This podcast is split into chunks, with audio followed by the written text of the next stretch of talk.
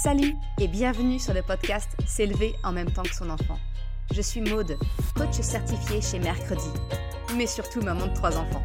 Sur ce podcast, je t'aide à conjuguer la bienveillance avec la réalité de ton quotidien de maman. Utiliser ton choix d'une parentalité bienveillante comme un accélérateur de ton propre développement personnel. T'aider à changer de regard sur les situations que tu vis avec ton enfant pour t'en servir, pour grandir et apprendre sur toi.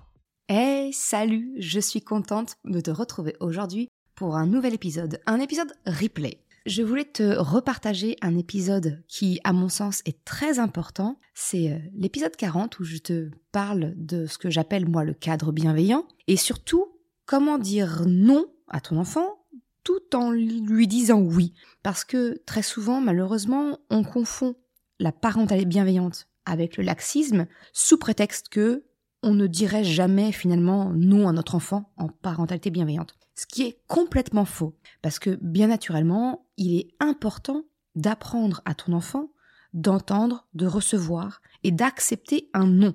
Fait quelque chose, enfin, c'est quelque chose de tout à fait logique dans, dans son apprentissage et j'ai envie de te dire, euh, c'est aussi nécessaire pour sa bonne intégration dans une vie sociale, qu'elle soit familiale ou, ou extérieure.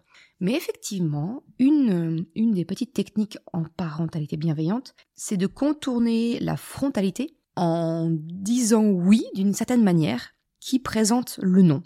Bref, ça n'a pas l'air très très clair dit comme ça, mais j'en parle beaucoup mieux, c'est promis, dans l'épisode que je te propose en replay cette semaine. L'épisode, c'est donc comment dire non en disant oui à ton enfant.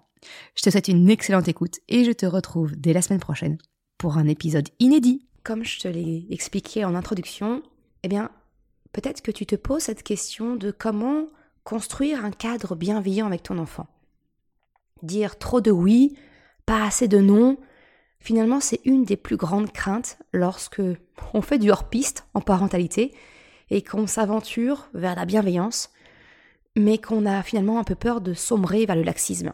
Eh bien, sache que la différence, à mon sens, fondamentale réside dans le fait que la parentalité bienveillante, elle fixe un cadre éducatif, avec des règles et des limites à respecter.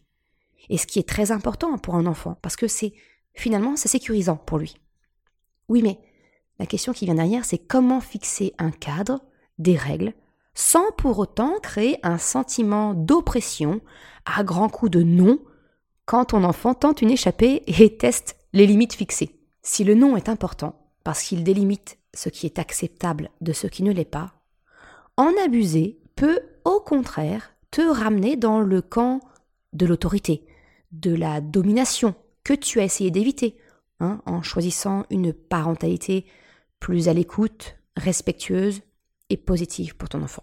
Si ça, ça te parle, je fais une brève parenthèse pour te rappeler que d'ici quelques semaines ouvriront les portes de ma formation S'élever en même temps que son enfant et que justement cette notion du cadre bienveillant sera un des points de la formation. Et si ça t'intéresse, je t'invite à rejoindre la liste d'attente de la formation. Tu trouveras le lien en description. La liste d'attente est absolument sans engagement, hein, qu'on soit bien d'accord là-dessus, il n'y a pas de piège caché derrière. Par contre, ça te donnera des avantages supplémentaires, c'est-à-dire qu'il y aura un tarif spécifique pour les personnes qui auront manifesté de l'intérêt euh, et quelques surprises. Mais ça, je n'en dis pas plus. Voilà, sache que si ça t'intéresse, tu peux rejoindre la liste d'attente de la formation. Allez, maintenant, je ferme la parenthèse et on est parti dans notre sujet. Concrètement, comment faire pour conjuguer cadre éducatif et bienveillance? Eh bien, comme d'habitude, c'est une histoire d'équilibre. Et dans cet épisode aujourd'hui, je t'apprends à savoir doser tes non pour fixer ce cadre éducatif bienveillant auquel tu aspires avec ton enfant.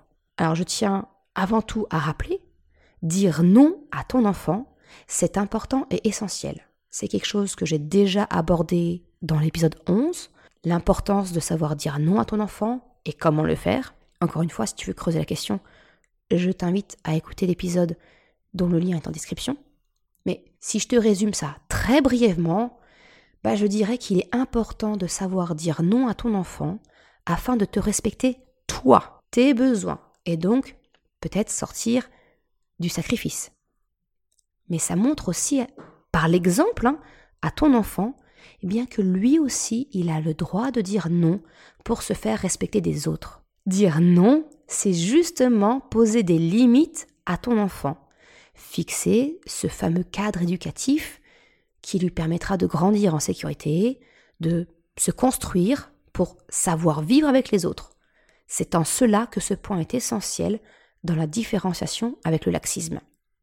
Mais c'est aussi un des éléments centraux dans la différence avec une parentalité plus traditionnelle, hein, autoritaire, les règles. Le cadre éducatif, dans ce cas-là, ne sont plus arbitraires ou subis. Tu co-construis cela avec ton enfant. Tout n'est pas interdit ou refusé. Parce que, oui, il y a ce que j'appelle le revers de la médaille du non. Parce que si le non peut être utile à ton enfant, il peut aussi être ressenti comme oppressant, dominateur si tu en abuses. Et soyons francs, en tant que parents, oui, nous avons souvent tendance à abuser du non. Et c'est là que ton enfant peut se sentir oppressé et dominé. Et donc, en conséquence, va peut-être se rebeller et s'opposer. Dire non à ton enfant, c'est donc nécessaire, mais il faut trouver l'équilibre. Alors, c'est bien gentil, Maud, mais Comment trouver l'équilibre tout en garantissant un cadre éducatif à mon enfant? Eh bien ça, ça revient à pouvoir dire non sans dire non. Alors oui, finalement, tu vas peut-être dire, ok, mais ça veut dire que la solution, c'est de dire oui à mon enfant? Hum, Mais non, parce que c'est pas non plus oui.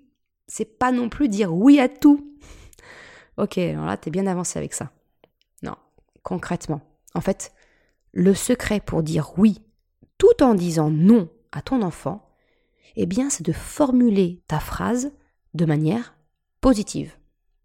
Tu te souviens, j'en ai déjà parlé, le cerveau n'entend pas les négations. Et je t'encourage souvent à tourner tes formulations de manière positive, comme par exemple quand je t'ai parlé des mes astuces pour éviter les crises en magasin. Eh bien, c'est exactement la même chose ici. C'est de formuler finalement ton refus, ton non, mais de manière positive et qui revient donc à un oui.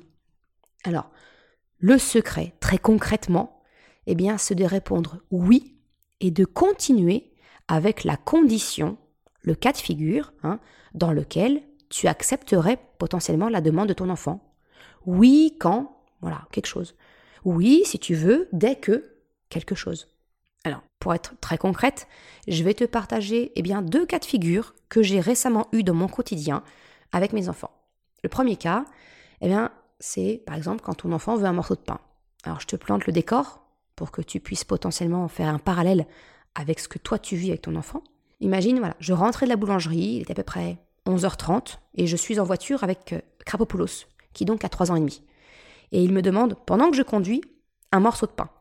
Alors en soi, je sais que j'allais accéder à sa demande, parce que je savais qu'à ce moment-là, on allait manger beaucoup plus tard que d'habitude, le temps de récupérer à sa sœur qui était à une, une activité extrascolaire. Sauf que le hic, je suis en train de conduire et je ne peux pas le faire. Alors j'aurais pu lui répondre non, mais alors là je suis à peu près sûre qu'entre le refus et l'hypoglycémie qui commençait à pointer le bout de son nez, j'aurais eu le droit à une explosion euh, de la part de Krabopoulos. Ce que j'ai fait, ben, j'ai simplement répondu oui, je te donne un morceau de pain dès que nous sommes arrivés à la maison. Le simple fait de dire oui eh bien mon fils se sent entendu, son besoin a été pris en compte. Alors certes, ce n'est pas immédiat dans la satisfaction du besoin, qui est de manger du pain, mais son besoin a été entendu et accueilli. Et ça, ça peut vraiment suffire à faire patienter ton enfant. Si je suis complètement honnête, oui, il a réitéré deux fois sa demande sur un trajet qui dure à peu près cinq minutes. La deuxième fois, ben, j'ai répété mon oui avec la condition. Et à sa troisième demande, eh bien, je lui ai simplement retourné la question. Tu veux du pain? Je comprends. Mais quand est-ce que tu en auras? Tu vois, il a trois ans et demi et il est à l'âge où la plupart de la répétition de ces questions, ce ne sont pas finalement des questions, mais des recherches de confirmation. Alors je te le glisse entre deux. Retourner la question à ton enfant, eh bien, ça peut être une bonne manière pour toi de ne pas perdre patience devant la répétition. Et ça répond aussi eh bien, au besoin d'exercice de compréhension de la situation de ton enfant. Ça, c'était le premier cas. Le deuxième, un autre grand classique chez moi, eh bien c'est de la négociation pour obtenir un temps d'écran. Hein. Mon enfant veut regarder la télé. Alors, je te l'ai expliqué dans l'épisode 38, nos règles concernant les écrans sont assez souples. Hein. En gros, il n'y a pas d'écran quand il y a école le lendemain. J'ai une tolérance vis-à-vis du mardi et du vendredi, mais ce n'est pas, c'est vraiment pas systématique. Et effectivement, mes enfants ont tous les trois le droit à un peu d'écran les mercredis et pendant le week-end. Mais mes enfants sont comme tous les enfants, hein. ça ne les empêche pas de tenter quelquefois, on ne sait jamais, sur un malentendu. mes enfants peuvent donc me demander de l'écran dans deux cas de figure finalement. Soit c'est un jour où ils savent qu'ils ont le droit et ils veulent juste savoir à quel moment de la journée ils pourront regarder la télé, soit eh bien c'est un jour où ils tentent leur chance, c'est pas prévu, mais bon, voilà, sur un malentendu, peut-être que ça peut marcher. Eh bien dans les deux cas de figure, je préfère, ici encore, répondre par un oui, en leur rappelant les conditions que nous avons fixées ensemble. Oui, dès que les devoirs seront faits. Oui, tu pourras regarder la télé quand vous serez tous en pyjama. Oui, il y aura de la console quand les chambres seront rangées et les jeux remis à leur place. Plus particulièrement pour mon petit dernier qui me demande de la patte patrouille, sa passion du moment, quel que soit le jour de la semaine, parce que voilà, je le répète, hein, il a trois ans et demi, donc euh, pour lui, c'est pas encore bien marqué quel, quel jour on est. Donc il tente régulièrement sa chance. Eh bien, je lui réponds oui, mercredi, comme prévu, tu auras le droit de regarder un peu de patte patrouille. Alors, on est bien d'accord avec cette façon de répondre. La réponse que je leur apporte, elle ne leur convient pas toujours, hein, parce que comme tous les enfants, c'est tout de suite maintenant hein, qu'ils veulent pouvoir jouer à leurs jeux vidéo ou regarder leurs dessins animés. Mais vraiment, le oui, ça permet vraiment d'entendre le besoin et de l'accueillir. Et c'est là le piège. Accueillir ne signifie pas systématiquement satisfaire. Ce n'est donc pas un oui, j'ai envie de dire, euh, hyper permissif, mais c'est un oui qui rappelle la règle dans quel cas cela est possible.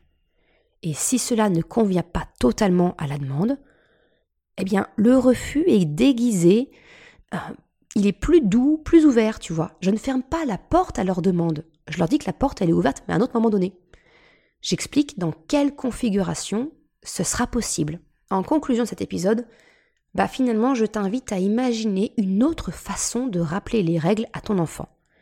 C'est un peu changer de regard, encore une fois, sur la formulation de ton non. C'est penser à une formulation positive, ouverte, plutôt que de refuser la demande et de simplement dire non. Alors pour t'entraîner, tu peux peut-être réfléchir avant de répondre à ton enfant dans quel cas de figure tu peux accepter sa demande. Et utiliser la formule oui quand, blablabla. Oui dès que, blablabla. Encore une fois, c'est un changement de regard sur la réponse que tu peux apporter à ton enfant. Et comme toute déconstruction d'automatisme, pour en créer un nouveau, ça va te demander un peu de temps. Au début, tu devras probablement consciemment te demander comment répondre oui. Dans quelles conditions est-ce que je pourrais accepter? Alors, si ça peut t'aider, tu peux commencer à travailler a posteriori sur une demande que ton enfant t'a formulée il n'y a pas si longtemps et en quel cas tu as dit non. Quelle a été sa dernière demande que tu as refusée? Comment est-ce que tu aurais pu lui dire oui? Et puis à force, eh bien, ça deviendra un nouvel automatisme. Ton langage prendra ce nouveau réflexe et ça va devenir inconscient. Et c'est là que tu auras déconstruit et reconstruit un nouvel automatisme.